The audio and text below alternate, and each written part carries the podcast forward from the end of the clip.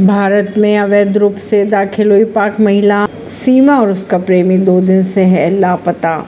खबरों की अगर माने तो भारत में अवैध रूप से दाखिल हुई पाकिस्तानी महिला सीमा हैदर और उसका प्रेमी सचिन मीना, ग्रेटर नोएडा स्थित सचिन के घर से पिछले दो दिनों से लापता बताए जा रहे हैं। दोनों पबजी खेलते समय एक दूसरे के संपर्क में आए थे। खबरों के अगर माने तो यूपी एंटी टेररिस्ट स्क्वाड यानी एटीएस के अधिकारी सीमा को साथ ले गए हैं। यूपी में ढाई हज़ार में वर्दी खरीद कर फर्जी हेड कांस्टेबल बना मजदूर हुआ गिरफ़्तार। इतिहास में पहली बार उन्नीस हज़ार सात सौ के पार हुआ निफ्टी, छियासठ हज़ार छह सौ अंकों के पार पहुँचा सेंसेक्स। ऐसी ही खबरों को जानने के लिए जुड़े रहिए जनता सरिश्ता पॉडकास्ट से। परवीन दिल्ली से।